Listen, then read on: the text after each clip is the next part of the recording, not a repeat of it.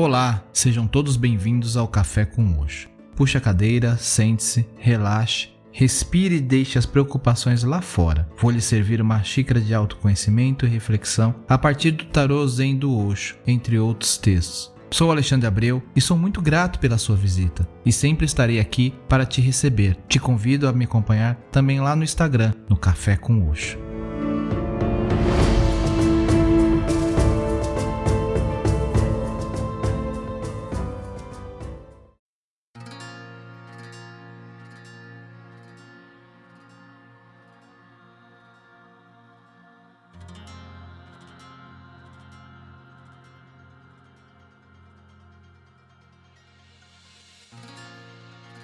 Olá, tudo bem com vocês?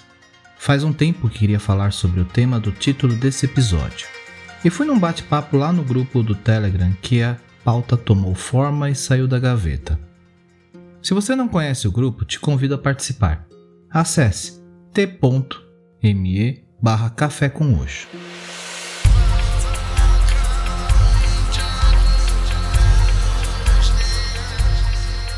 A reflexão que trago para vocês nasceu da minha prática como reikiano.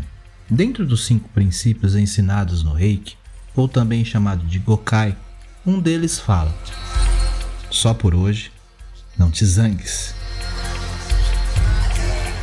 Iremos encontrar algumas pequenas variações por conta de algumas traduções, mas por hora vou ficar com essa que apresentei. Não te zangues.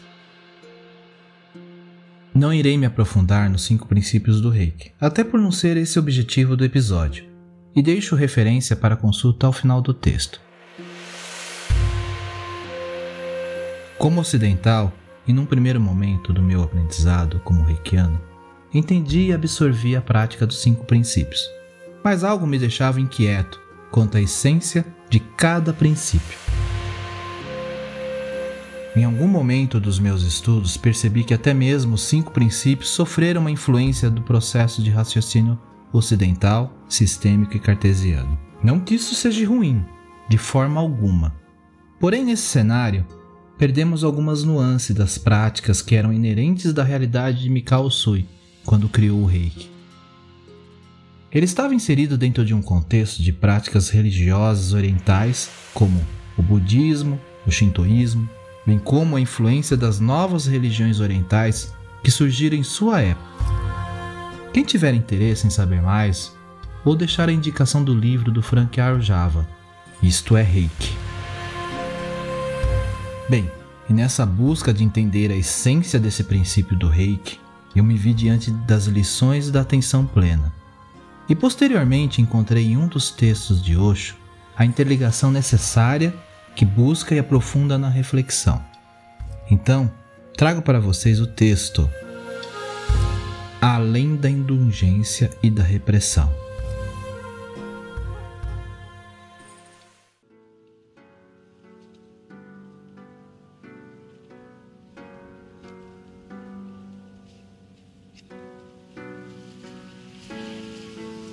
Torne-se mais observador e a raiva, a ganância, e os ciúmes diminuirão.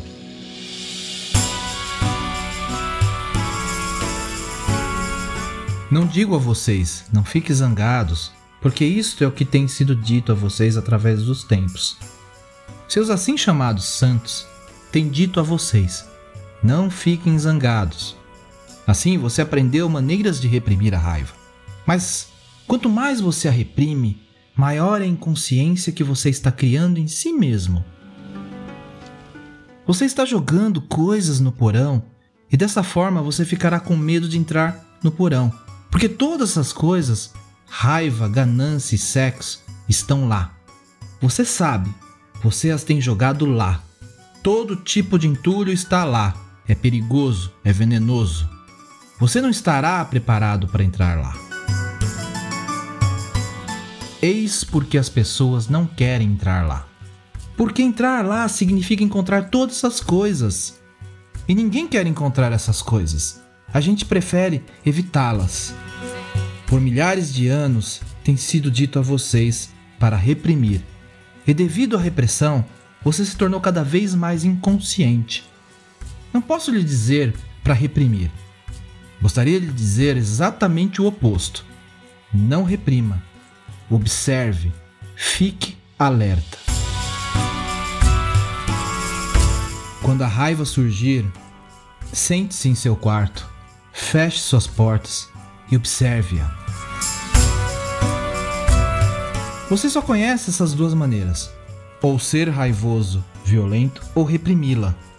Você não conhece o terceiro modo. E o terceiro modo é a maneira dos Budas: nem aceite, nem reprima. Observe. Indulgência cria hábito. Se você se zanga hoje e amanhã novamente, e depois de amanhã novamente, você está criando um hábito. Você está se condicionando a ser cada vez mais raivoso. Portanto, a indulgência não pode livrá-lo disso.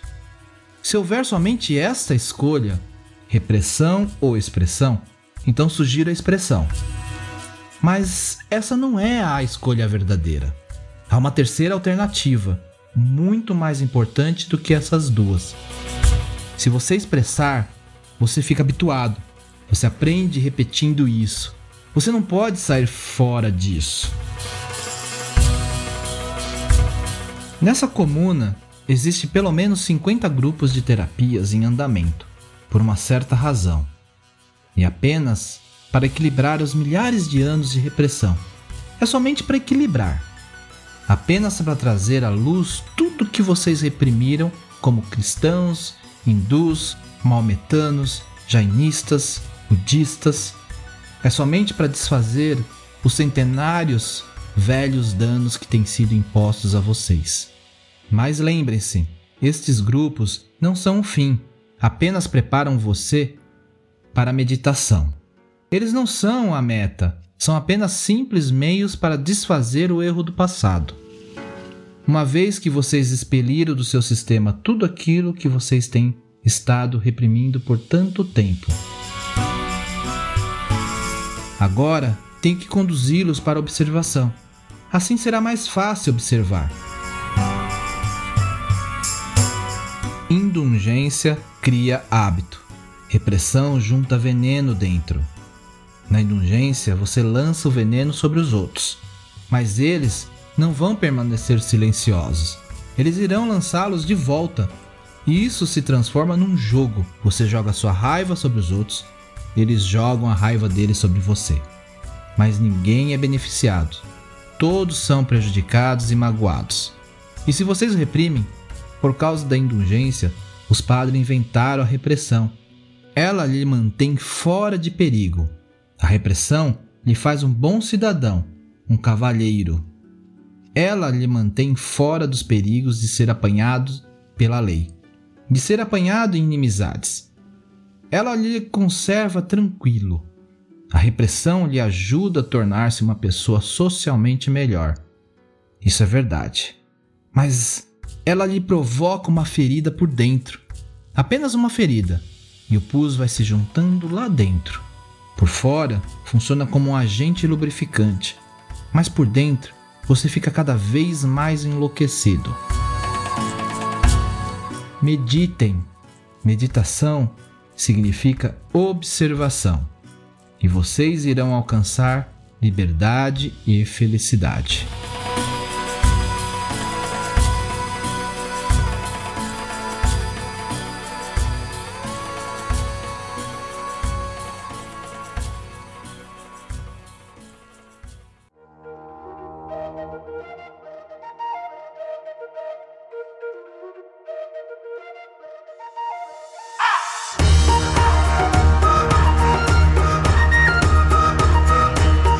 Eu vou ficando por aqui.